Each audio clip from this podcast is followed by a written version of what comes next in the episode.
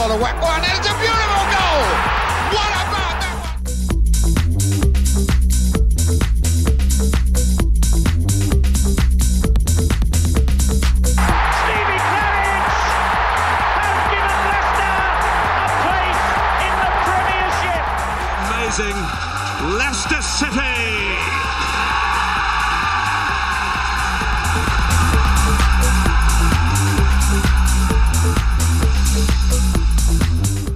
worst period of form in Leicester's history under Brendan Rodgers. So do remember that.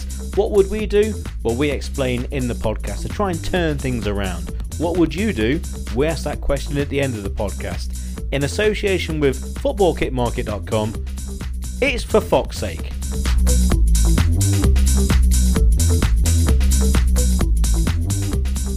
Hello and welcome to For Fox's Sake. My name is Pete Selby and I am listening through my earbuds to Rob Hayes and your dulcet tones, which are going to basically tell us everything's going to be okay. Rob. Do you know what? This podcast, for many people, including ourselves, is quite often the source of everything's going to be okay. The source of endless and eternal blue tinted optimism. That's right. But I've got to say, in the next hour or so, we're probably going to struggle a little bit, aren't we? Not at all. Not at all. We've been away for a while. We've got plenty of reason why. Um, it's, been crazy, really. I've we've had I've been stranded in London. If you've been following FFS Pod on Twitter, you've noticed I've been basically I've been stranded down there with the fuel crisis, and so we've not been able to do the podcast last week, which we were meant to do and then the week before we obviously had the games in midweek etc so we've been away for that amount of time purely because we've generally not had the ability to do this at a reasonable time that's not been less than 24 hours before an actual Leicester game. It's it's been quite the week. And then of course you got the 2 weeks of international period. So it was just let's just wait until then and we'll see what happens. And hopefully, we do the podcast on the back of a Leicester win at Palace. It didn't quite happen that way, Rob, did it? But that's the reason why we've been away. And uh, let's just say it's not. It's not got better, has it, in terms of results and and also performances as well? Because that's that's the balance that we have to look at. I, I've been asked so many questions over the last few days regarding Leicester and, and you know, what are they doing? Why are they so poor? Why aren't they getting the victories? And I've had to kind of, uh, you know, say my opinion with, and and, and you know us by now. We don't throw the, you know, the, the toys out with the old, uh, the bathwater in this and the other. It, it's it's not um, it's not a mad panic. I'm not in any kind of like weird faction that's going to be asking for so and so to go or whatever to change, but it is poor. You can't argue that the results are poor and the performances are poor as well. So all in all, we are on a, a, a quite a bad run, and, and not even arguably, it, it is the worst run under the tenure of uh, of Brendan Rodgers. There are there are a lot of um, Leicester fans, obviously, that I keep in touch with. Uh, people that I used to uh, knock about with down in Leicester. I don't see so much anymore, but you know, I, I, and I was in the pub with a Leicester fan on Saturday, actually in Manchester, and we had a good old therapy session, and we were asking each other the same question, same as you, Pete. What what what is going on at Leicester City? Is there something going on that we're not sure of? I don't know. We can't really speculate about that kind of thing because behind closed doors, who knows? What I'm hoping is that we're going to have uh, a season which is kind of a reverse of the previous two, where we have a slower start and we gradually build up momentum, and then we have a strong finish which propels us into the position that we kind of expect to finish. Now, I don't want to speculate again about, management or anything, but just and probably it's not worth having this conversation now, but just in the back of my mind, I'm thinking, well, the owners have never been backwards in coming forwards when they think that a change in manager is needed. And what made me think of that more so than anything is that Watford kicked out their manager in 14th place and brought in none other than, none other than Claudio Ranieri. I am not sitting here saying sack Brendan Rodgers. Can I just clear that up? I don't think that's a good idea. But it's in, it's got to be starting to creep in the back of people's minds. I think it's crept into the back of, of many people's minds. First up, uh, the thought session. I'd, where where was the invite? I mean, I would have been trapped in London, I know, but I'd have, I'd have jumped on a train, Rob. I'd have come straight to wherever you were, you know, Pint of Amstel, Pint of Moretti, job done, and it would have been sorted just just for next time. Do you know what I mean? Just you know. Well, I was it missing this. This is usually my therapy session. I was missing it. Well, true. That's that's that's very true. Um, and secondly, I mean, fantastic that Claudio's back, and also a really good job because I think Watford are a really good side. They got some good players. He's landed. He's not got a a side who are basically relegated already, and he's got to keep them up with twelve games to go. He's got a really smart job in the Premier League. What a what a a, a feat that Claudio's somehow managed to pull off to land this job, and and all the best to him, as every Leicester fan would wish. Apart from the games against City, we'll all be cheering him on. Uh, apart from obviously against City, and um, I think it will probably end badly. But there you go. That's just the way. That's just the way it is. But uh, uh, I I would like to address the Rodgers thing first of all. Um, I could not be anywhere further away from any kind of talk about a change of manager as if I was absolutely the other side of the planet Earth as we are talking right now, which I don't know where that is Bali, Maldives, well, I don't know. But wherever that is, I will be sat there because that's just nonsense. Absolute garbage nonsense.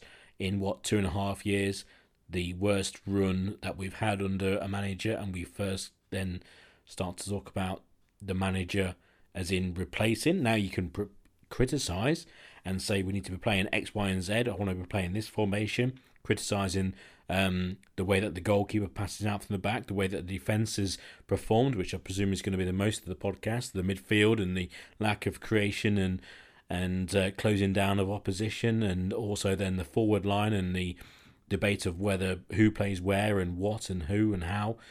That that's all what we're going to be doing in this podcast. But to debate who's going to be actually in charge of the football club as a head coach is, I'm just going to say right now, hundred percent bonkers, absolutely bonkers, completely insane, absolutely insane. No way, no way, no. Now, six months down the line or three months down the line, if things haven't changed, that can always change.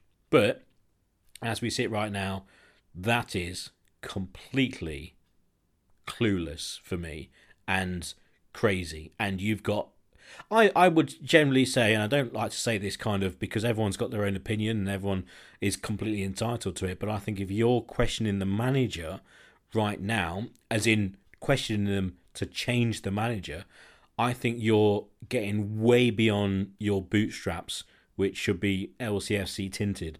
I think you're getting way beyond your station.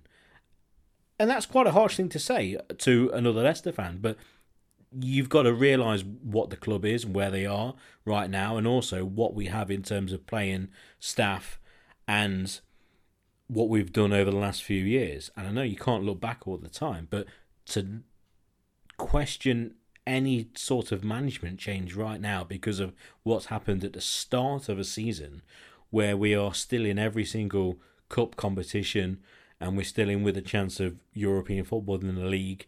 It's that that's just way too soon for me. Absolutely way too soon, and should not even be really discussed. So I, I don't know. Do you do you feel that way? Yeah, yeah. I wasn't. I wasn't bringing it up to ask if you thought it was a reasonable idea. I was just merely mentioning the fact uh, alongside the sort of managerial merry-go-round which has already commenced in the Premier League uh, and links in um, one of Leicester's iconic managers of the recent past. I was just sort of saying that it is. It's not an idea that's crossed my mind at all in terms of thinking. I've never, after any, during or after any performance or result in the last few weeks, not for a second have I thought get Brendan Rodgers out. I have, of course, like you say, questioned decisions that have been made, questioned uh, formations, questioned where and why the, there seems to be a bit of a lack of uh, motivation or urgency about some of the players. of course, th- those are all questions. But right now, there is nobody better to manage Leicester City than Brendan Rodgers. He will get uh, a, la- a longer grace period than many other managers, one would assume, because of the recent success. And Deservedly so. yeah, of course so. Yeah, and and the thing is to maintain fifth place in the Premier League for a third season running, regardless of of us sort of predicting at the start of the season or, or saying that they, those were our our hopes and aspirations again for the season. Um, it's an extremely difficult job because the Premier League is the best and most competitive league in the world. Now, am I saying that I'd be happy for us to finish in the uh, in the bottom half of the table? No, not really. And do I think we should be or will be finishing there? No. But as things stand, we are early doors, and really, if Leicester finished seventh or eighth this season, you'd be a little bit disappointed, but you'd still say, well, seventh best team in the most competitive league in the in the world. We got a really good tweet from Sam. He mentioned, uh, I'll read it for word for word. Shambles at the back and limp in midfield today. Evans being injured doesn't cut it as an excuse. Thursday to Sunday turnaround doesn't cut it as an excuse. Maddison being out of form doesn't cut it as an excuse. But maybe they all add up. Sam, when you sent that through, I read that and I was like, that's, for me, bang on. Absolutely bang on because it covers all of the absolute nailed on perceptions from fans of other clubs to say you're missing these players, you're going to be harmed by the lack of these players. But then, as a Leicester fan, you look at the players then coming through to replace them, and you go, no, we've got cover here, we've got cover there. But then also in players that we haven't got cover for, the likes of Evans, etc., which we'll come on to in a second, and the way that they play with other players. But then the likes of, say, Maddison, you know, again, it's not an excuse because you could then turn around and say Dewsbury Hall or Perez, etc., or change the formation. But then the last line, but maybe they all add up, which I think is generally the case. I. I've I've flitted between a, a few different theories over the last few days because it, it's quite easy to come down and say right the, the reason we're not playing well is because we haven't been playing Kelechi Iheanacho up front. The reason we didn't beat Legia Warsaw is because Kelechi had some kind of paper issue with his visa or whatever, or his passport, and he would have scored a couple of goals, we would have won that game, and then we would have gone to Palace and, and, and gone and won. Or you can then just simply look at the back line and go, it's just not performing, which is absolutely obvious to every single person. But I, I, I like Sam's point of view because he's he's essentially put down exactly what the main problems are and then gone, but they all add up to a bigger problem. And that's the issue that Brendan's now got over the next two weeks to try and solve.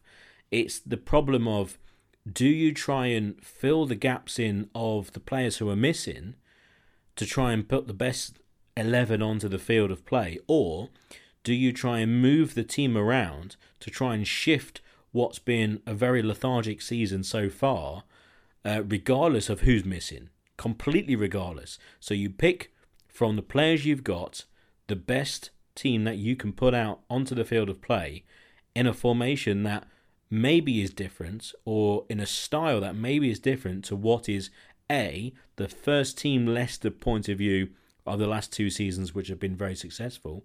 Secondly, and probably most importantly, his ideal tactics, which I think is what is mostly going to change. His ideal team and his ideal setup will have to change.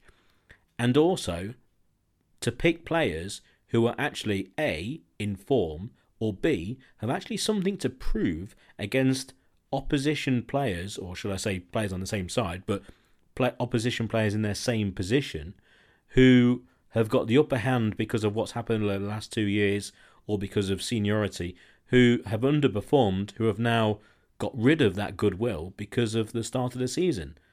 That's where I'm coming from with what's going to happen in the next couple of weeks. It's a big dilemma for him, and it is, as we've said, the probably the rockiest patch during his tenure at Leicester so far. And I think the thing that is a little bit concerning is is that we were talking um, in the summer about what a great transfer window Leicester had had and the strength in depth that they now possessed. Uh, and that would uh, provide Leicester with the ability to deal with injuries to key players. It would provide Leicester with the the squad size to cope with going deep into European competition and playing twice a week every week for most of the season. But it doesn't seem to have shown itself like that at this stage, uh, and it's it's a question of can you persist with certain players because they were deemed to be the most suitable replacement. I'm I'm thinking somebody like Vestergaard, for example. Spending 15 million pounds on him was very clearly a let's get him in instead of Fofana because Fofana was injured, obviously because we didn't need to make that transfer until until Fofana suffered that horrendous injury. Vestergaard for me has been very uh, exposed so far in a in a Leicester shirt, and would probably benefit from a change in system more than most. The the difficulty with the system isn't it? It's something that comes up quite often on the podcast and in and in many conversations about Leicester, you know, social media, whatever. Is how do you get everybody into a system that is also going to offer us a bit more solidity at the back? Because let's be perfectly honest, you can't go through the entire season shipping a couple of goals a game and expecting to get positive results. You just cannot. And at the moment, nobody at the back is covering themselves in any glory whatsoever. Söyüncü was in a rough patch, you know, for the for the last few months, really. Johnny Evans, it looks like he's going to be in and out for the foreseeable future. And then Amartey is definitely there to plug the odd gap on in the odd game and no more, in my opinion. And then you got Vestergaard, who's supposed to be an international defender, who's supposed to be an experienced Premier League defender. But what you've also got there is Vestergaard and Bertrand, both signed from Southampton, a Southampton team that has struggled, you've got to say, really, to, to make any kind of mark in the Premier League in the last few years. Are they upgrades, Vestergaard and Bertrand. I'm not calling Bertrand out. I think he's been reasonably okay. Um, but they, at the time, they were needed and, and they felt like good signings. But have they actually made us worse? I guess is the question I'm asking. Because let's say if if we'd assigned somebody like I don't know somebody that was actually on our on our on our wanted list as, as Tarkowski. Yeah, yeah, somebody like Tarkowski who not only has he been playing week in week out in the Premier League for a, for a long period of time, but he also possesses some some leadership qualities, and he's got enough about him to drag other players through games. That's how Burnley have stayed in the Premier League for years and years and years, but leading by example. Vestergaard is a slow and weak man, and that is putting the frighteners on the rest of the defence yes, the players in front of him, you could argue the midfield are struggling to close down quick enough. There's a bit of lethargy in there, whatever. But Vestergaard to me, I'm not. I don't want to single him out because I don't think anybody in the Leicester team has covered themselves in an awful lot of glory recently, uh, save Jamie Vardy and his goals that have basically stopped it looking loads worse than it could be.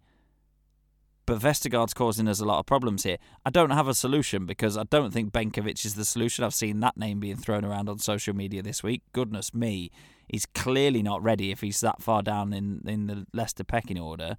Uh, I say not ready. Is he ever going to be ready now? Now he's in his mid twenties. No. I think as a possible solution would be to go three at the back and play Vestergaard as the central of the three because he looks absolutely terrified anytime anybody puts a ball into a channel. But then how do you work the rest of it in front of him? I, I would say 3 4 3, but the person that misses out in that system is Kelechi Iheanacho. I don't know whether you can fit Barnes and Iheanacho into a system that also makes the defence look half decent. I exactly. I, I, I completely agree with you with three at the back. I agree with you about Vestergaard. He's been very disappointing for me. We know he's got the presence in the air because of his height. We know he's a good footballer. but the one word that you used, which was very accurate, was weak. He's extremely weak. And I know he got muscled off the ball for the goal against Napoli, but that was against a, a real potent striker who had the bit between his teeth and is a you know, real top class forward. But since then, he's been really disappointing and very disappointing because he would have been the guy who you thought that Soyuncu would have been sensible with. He's the the experienced head, the the slow centre half who's good in the air, good on the ball.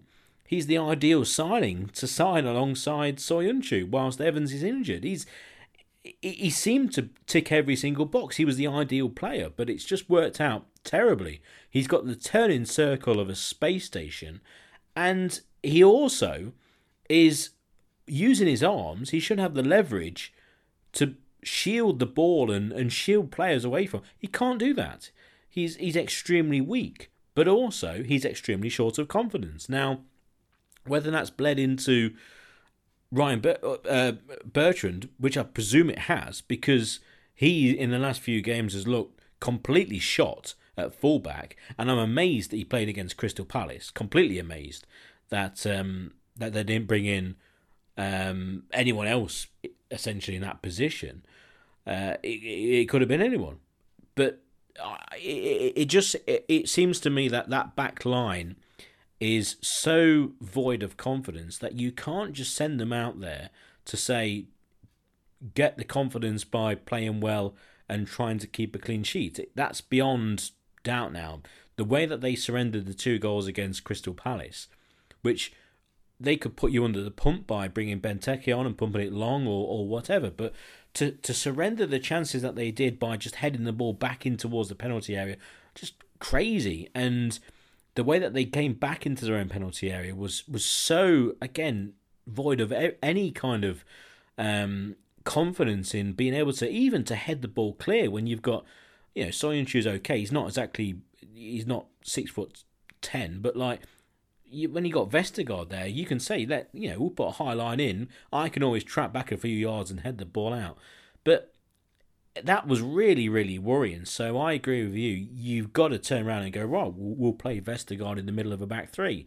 Now who's alongside him? You'll put Soyuncu one side. The other side is could be anyone. You know, if you want to put Amartey in there, fine, but you could put someone like um, Castagna in there, and then maybe um, change the fullbacks round. That's probably the way I, w- I would look at it by having Ricardo Pereira um, one side, Thomas the other side. That that could roughly how it could work. But you you, you mentioned there the the big issue, which I know the defence is playing poorly, and we're missing Fofana, we're missing Johnny Evans. So there's your two arguably first choice centre halves. But it's how you get Kelechi Iheanacho in the side. He wasn't playing against Legia Warsaw. He scored the goal against Crystal Palace. Lovely finish. Stole the ball off the defender. Had v- immense confidence in shuffling the ball onto his left and then just side foot. I mean, that was really casual, wasn't it? Beautiful finish. There's there's no way you can start a game without Kelechi Iheanacho on the field of play. I am 100% convinced that Brendan Rodgers does not want to play him because he doesn't fit his ideal formation. Whether his ideal formation is four with the sitting two and then the three behind Jamie Vardy that we've seen for so long at Leicester, or with what I think he now wants to play at Leicester, which is 4 3 3.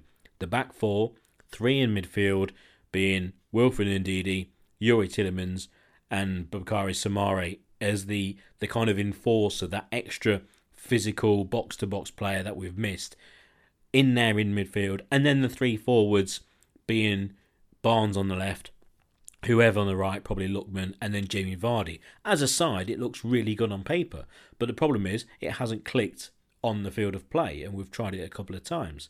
You've got to play Kelechi Iheanacho. This is a goal scorer, and if that means throwing out every ideal formation, every plan that you've had, uh, plan A and plan B, so 4 2 3 1 or 4 3 3, those formations go out the window because you've got a defence who at the moment is not performing. So you need to change that round. You don't have the personnel to just swap in and swap out in a 4 4 2 for me, or a back four, unless you're going to bring Amartey in. So you got to go three at the back.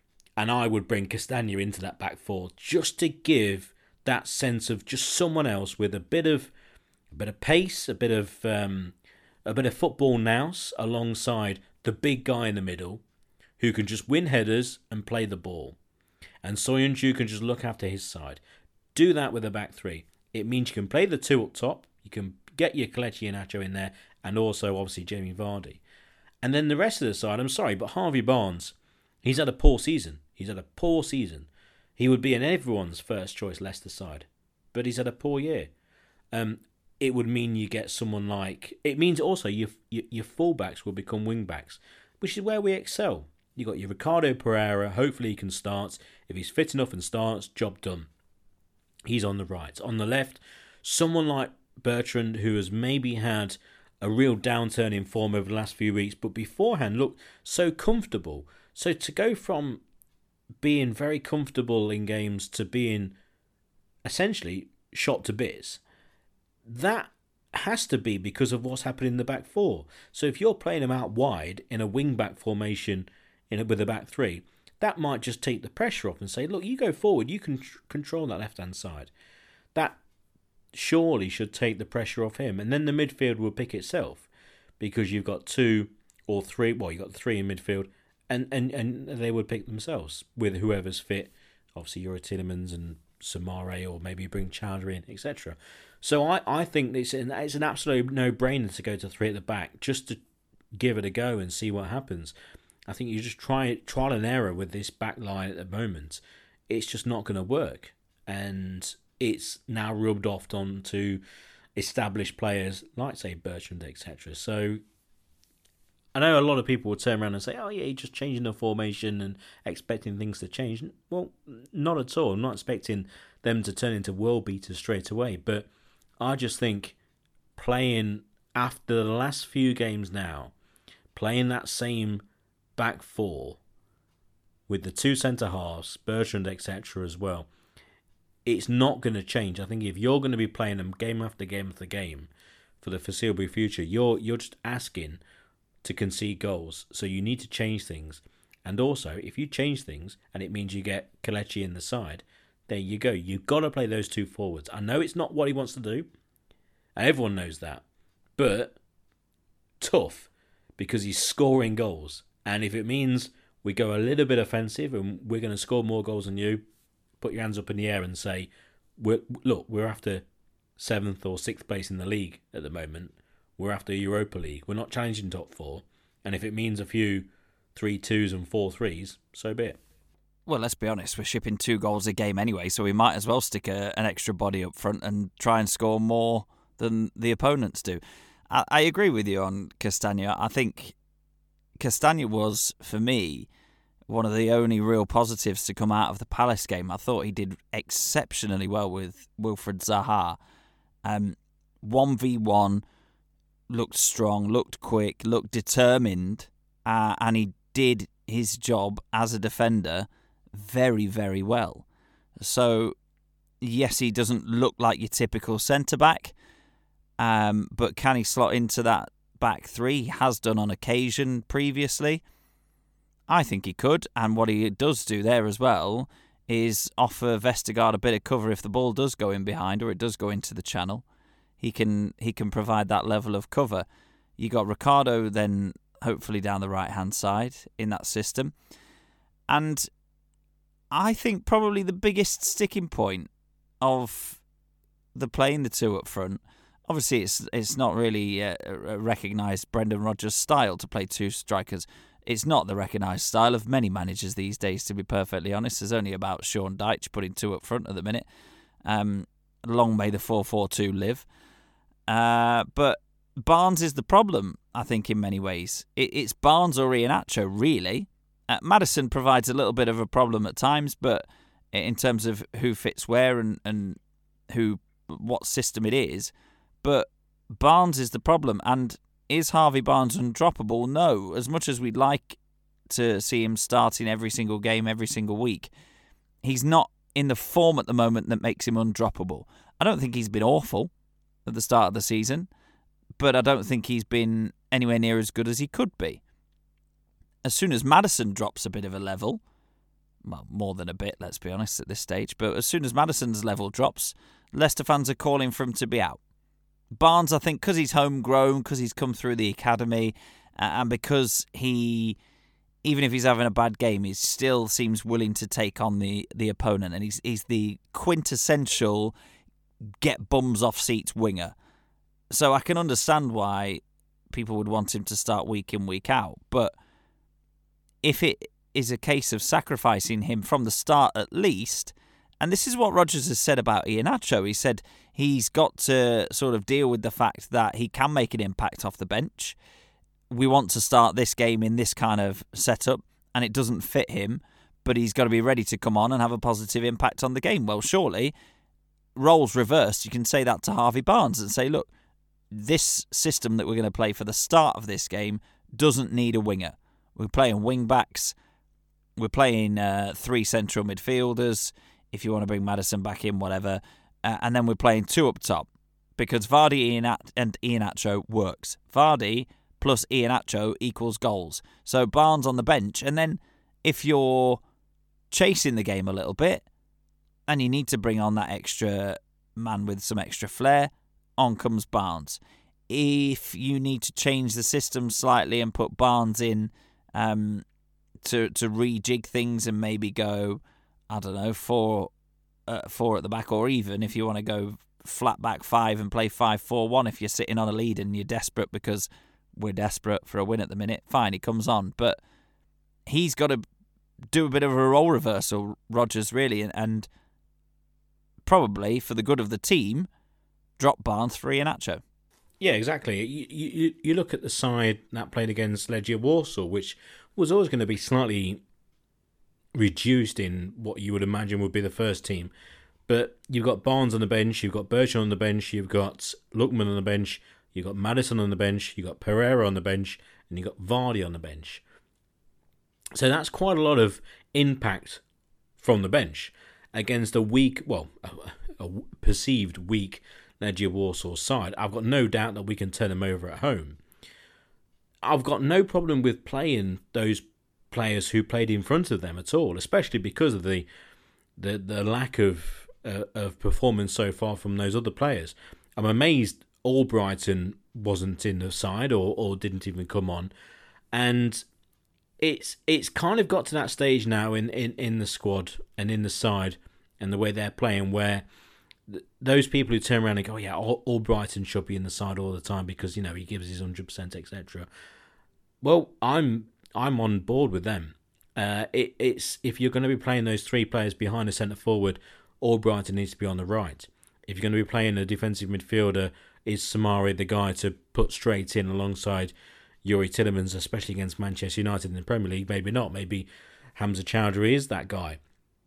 Maybe these guys who possibly were looking elsewhere. I know we know Albrighton was given obviously a contract, etc. But those who were maybe slightly out of the first team picture, who have now been pushed forward because of the, the lack of performance by those who are perceived to be ahead of them in in the squad. Well, it's it's time to give them not even a chance because we know that they're good players, but to say, look, you know, here's the shirt, here's your chance to to nail down your position in the side. And if that means that Harvey Barnes and James Maddison are given extended sideline time, well, tough. Absolutely tough. It it's awkward because you know how Leicester like to play, you know the formation that he likes to play, etc., etc., and all the success we've had, but you cannot, and we kept on saying this at the end of last season, constantly, constantly, constantly. You cannot not play Kelechi. He is the number one player in the side. He is the number one person on the team sheet because he's in such good form. Now, if that rattles your whole entire squad and team, you can't have one player in one position completely change the entire way that you play football. That's not possible. That's such a weak setup if one person changes that. Now, I know that means tweaks everywhere, but it can't be the case. Now, you've got the Premier League top scorer up top who is on fire. Jamie Vardy banging in goals, really, really sharp, he plays. You've got Kelechi Iheanacho, who has played only a hatful of games. Well, let's just say, what, three games or so? He's played really well against Napoli. He's played extremely well against Palace. Well, he scored the goal against Palace, the one real chance he has, he puts away. And then uh, he scores against, what, Millwall in the Cup, the one game in September that we did win. It was, they he needs to play. So you've got two centre forwards who need to play. You build that team around those two. You've got a back line that's not functioning at the moment. You build that team around the front two. Now, if Maddison doesn't play, I don't care. If Barnes doesn't play, I don't care. If Alan Birchenall doesn't play, Gary Lineker doesn't play, I don't care. It's all about those two players. They are the informed two players in your side. Now, if that means you've got to play Marc Albrighton on the right wing instead of uh, because of a perceived weakness on that side or whatever, okay, do it. Now, I'd love Lookman to be playing there because I think he's been exceptional since he's been here. This is a brand new signing who's been, at times, excellent. And I think really needs to play. I, who plays behind him? Whether you can put Pereira in behind him, you'd love to see it, wouldn't you?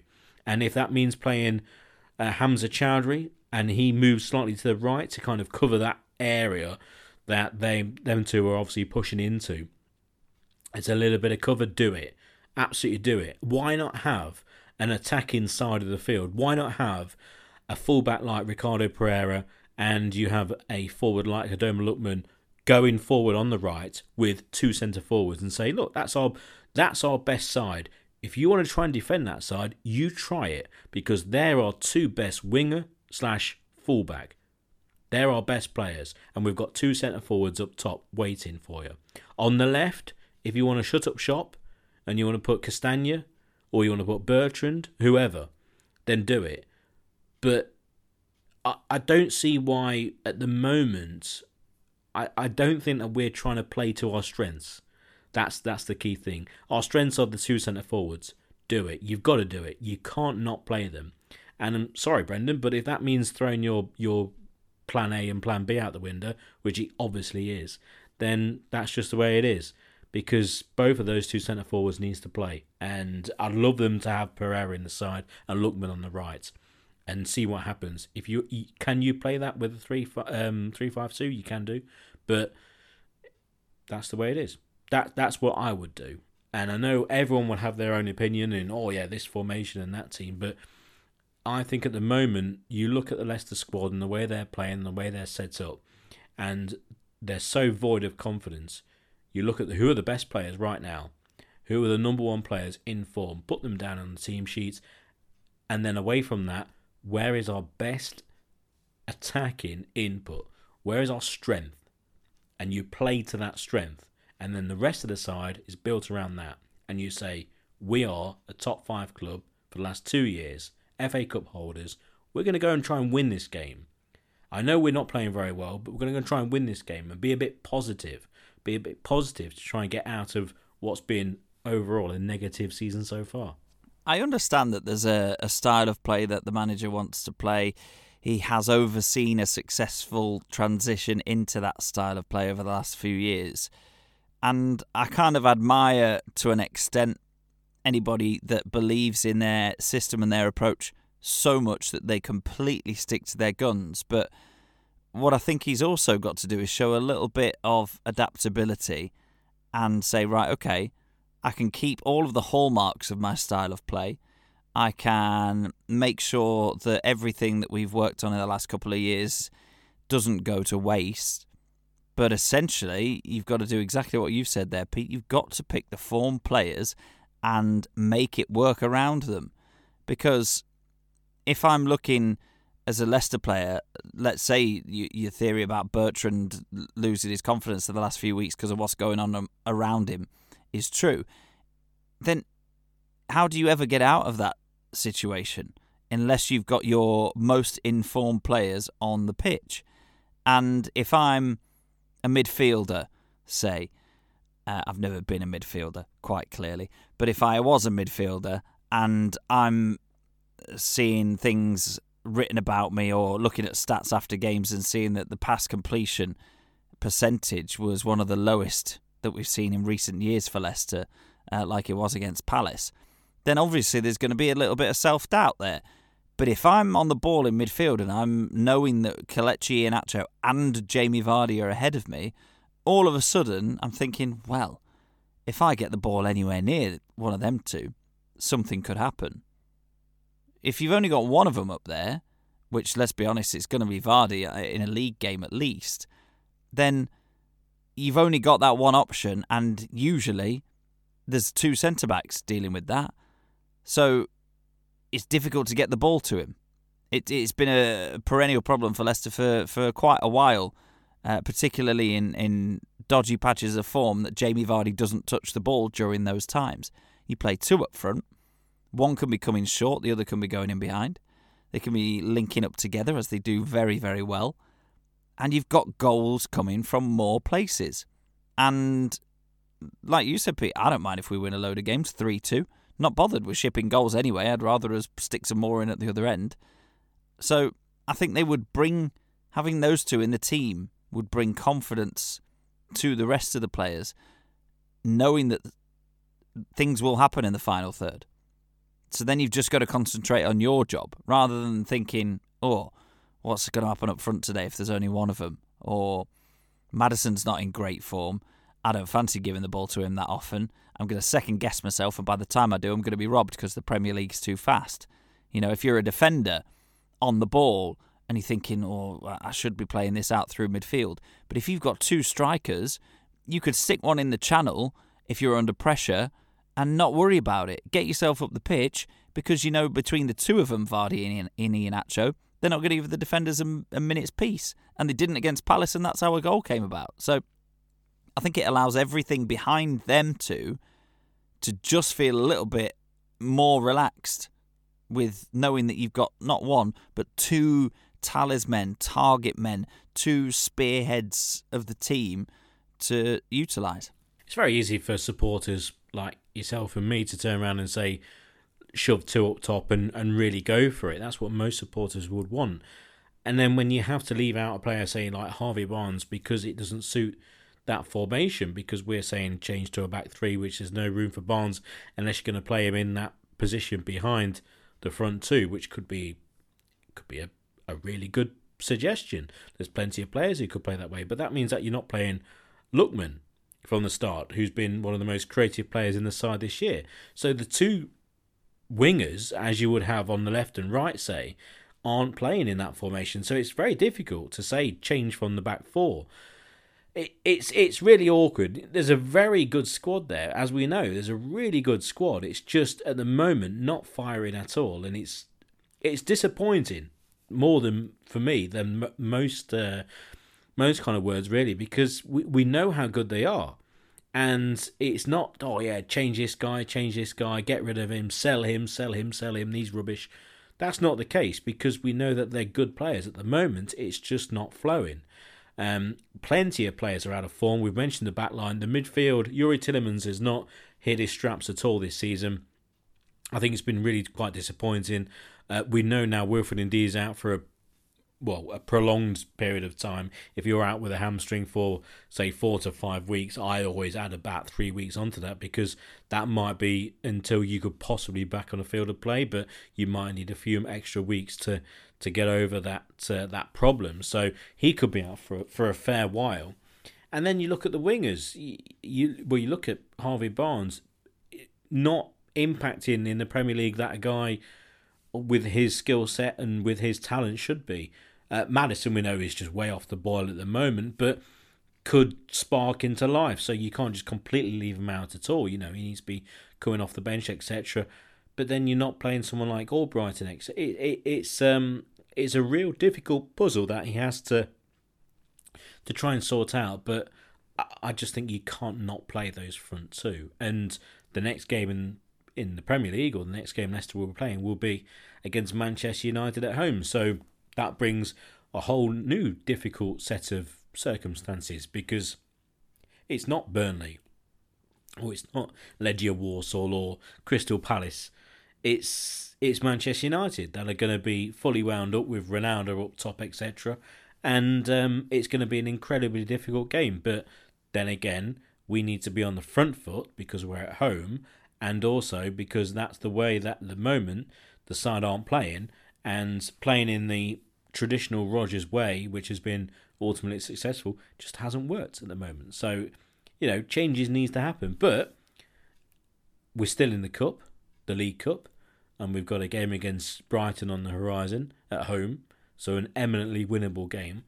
We've obviously still in the FA Cup, and we're still well within realms of qualification for Europe in the league. So nothing is lost. And also in the Europa League, if you look at the obviously result that happened in Napoli in Naples when Napoli lost at home against uh, Moscow, that's an incredible result really for Leicester. So there is every chance we need to go really to Moscow and win and win the home ties against Moscow and Legia Warsaw, which we're perfectly capable of, to have a chance of going through. So it's not all lost in the Europa League. So yes, it's they're not playing well, but overall there are still many plus points to this season still, and not all hope is lost because we know Leicester, when they're on their day, are better than most clubs in the Premier League and also in uh, most cup competitions, especially in Europe.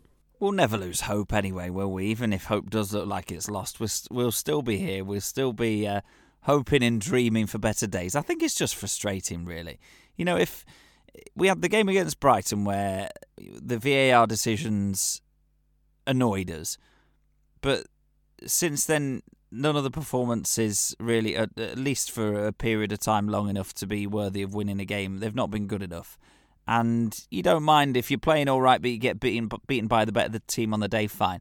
But if you're playing poorly and the results are, are not there either, it's it's just difficult to to enjoy, isn't it? But look at Manchester United; they are in a similar little rocky patch. Really, they've not had. Uh, the greatest of performances or results over the last few weeks, despite the return of uh, Ronaldo. So they're not the sort of powerhouse fixture. It's not like playing against a Man City or a Liverpool or. Uh, by the way, the Man City game was probably the last time we actually played all right. Um, it's it's a beatable Manchester United team, but who undoubtedly have quality players, match-winning players.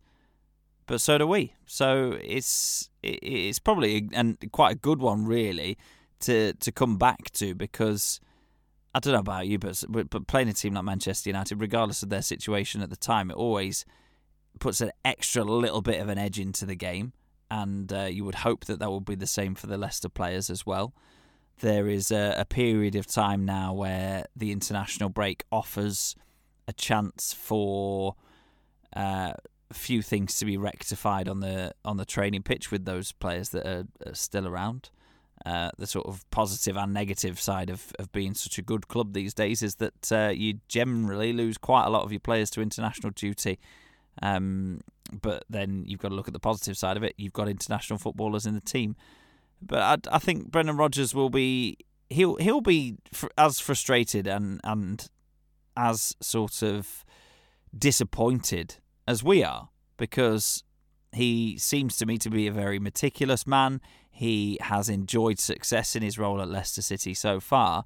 So I'm certain that he'll be working hard with his staff and with the players to figure out how to put it right. And fingers crossed that starts against Manchester United uh, next Saturday. And then we've got Europa League in the week after that. Is it 3.30 did I see? It, it, it's ridiculous, but um, it, but it's obviously an early game. it's time differences and that, isn't it? Yeah, exactly. And uh, you mentioned about the fixture list. You're just looking down the fixture list. You got Manchester United in the Premier League. You're away at Spartak Moscow in midweek, and then the weekend you're away at Brentford, who have started extremely well. Then you play Brighton at home in the EFL Cup.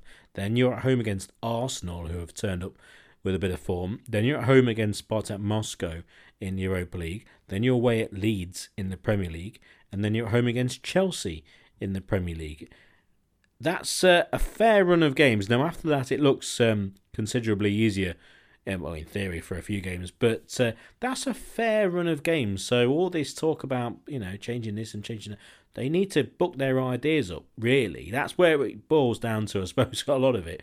Um, the senior players they need to in this two weeks have probably the riot act kind of read to them and say, look, you know, this is the the state we're in at the moment.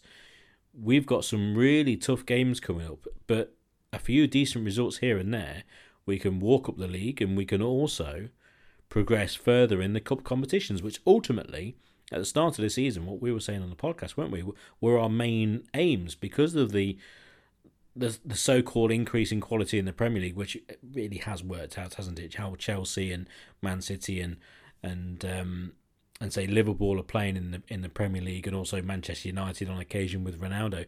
It's uh, it really has kind of stepped up a gear. So top four would have been a real push, but you know th- those cup competitions we're still in with a good chance of winning, but also um, they, they they really need to to start playing well. As much as we're trying to be positive and give kind of alternatives and look towards what could change and who, who could come in for so and so, but ultimately, unless, as we said at the beginning of the podcast, I think you said, Rob, unless results do change, then these questions will just get louder and louder and louder, and then you turn around and and start to ask bigger questions about the future of certain players and who knows who else at the club, but you know whether they've you know, run their kind of like uh, they've run their time here at Leicester.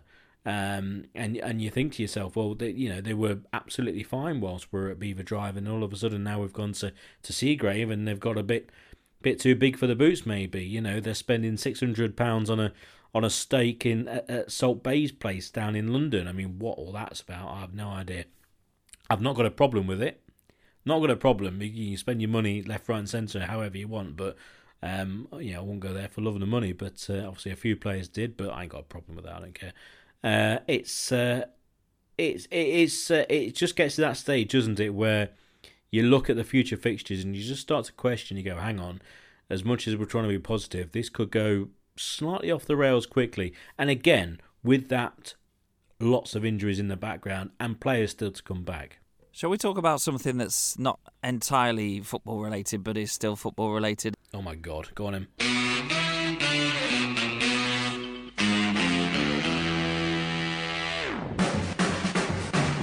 Right then, the fancy football, which we've not done for a while, uh, mainly because I've dropped down the league a couple of times. No, no, not because of that.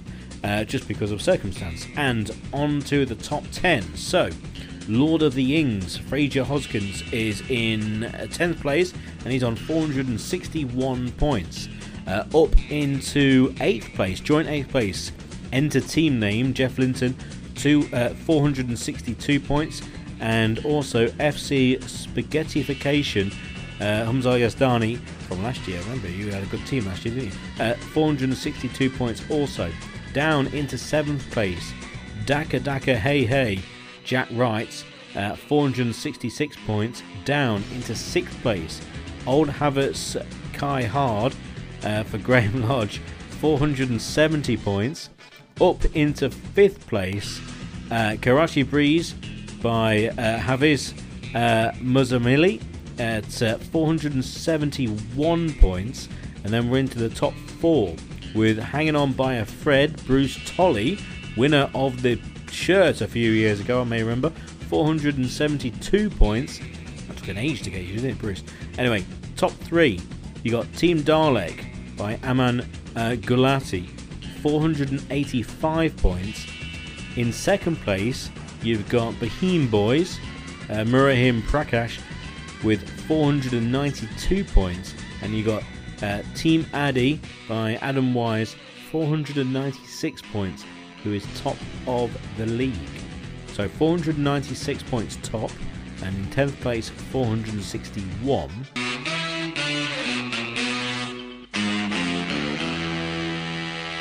Now, Rob, I was within touching distance of the top 10 uh, last time round, but then I had a poor week last time. I'm on 420 points, so I'm only, uh, well, 41 points off. I'm in 30th place. I had a poor week last week. Uh, Daka do do do XI. Um, yeah, poor week last week. I got Ronaldo, Lukaku, and Kane all scored two points. I mean, would you chance it. Uh, Rob, Yeah, I'm in 50th on 406 points. I had a couple of decent weeks before, but it was it was a low scoring week anyway because those those key players didn't score um, a huge amount of points at all. I got 37, which was uh, five better than you, but I'm still 14 points behind you. I captained Lukaku, did absolutely nothing. Especially when I saw that Chelsea had scored a couple of late goals and gone 3 1. I thought, surely Lukaku scored or assisted there. No, of course he hadn't. So, uh, yeah, thinking um, see what happens after the international break and maybe a bit of a rejig needed for my team because uh, I was flirting with some slightly higher rankings uh, in previous weeks. Um, just what I was saying earlier about uh, being on the on the therapy beers in Manchester on Saturday with a fellow Leicester fan. It's Jack Wright, who was actually seventh in the league, and he was giving me some fantasy tips as well. So uh, he he made me promise to give him a shout out. I said we'll have him on as a as an FPL expert if he's top at Christmas. oh, definitely. I like how you get the tips. I mean, Well, it's clearly not working, is it? Well, no, maybe not. I mean, maybe he's giving you tips, but you're just using them in the wrong way. I mean, I'm down in, I'm only down in thirtieth. I'm, I'm, I'm hovering. I've got a, got a feeling Kane's going to come good at some point. He's got to score a goal at least. I mean, I think he's scored so far, but that's the, that's the problem. Salah keeps on scoring, and I've not got him aside. He was the gamble, but uh, never mind. Never mind. We've got uh, international period at the moment, Rob. So we've got no football this week. A Good. good time for Leicester. Yeah, a good time to get themselves together and um, and try and plug the holes at the back. The, everyone has an opinion. Everyone's got an idea of what they would do and who they would bring in. I mean, ultimately, again, you you have to mention those those problems at the back with with Evans not playing and with Fofana. We know Fofana put that to one side, but Evans is the main problem. You know, he's he's there or thereabouts. He's fully fit, but it's just the, the problem with his that tendon in his foot, isn't it? If if he was playing, I'm pretty sure that that would spread throughout the side. But then again, you can't rely on just one player. So I think that's why we've both come down on this kind of three at the back system just for now, but also that allows Kelechi Iheanacho into your side. But um, we won't give any predictions because I think we'll do a we'll do a podcast next week, Rob, just in time for the for the United game. You know, a bit of a preview pod, slightly shorter than this one, but um, kind of final thoughts really. Uh, I suppose what we'll do because next time what we'll have we'll have a lot of questions from from listeners because we've we've spouted a lot of what we kind of think and what we would do.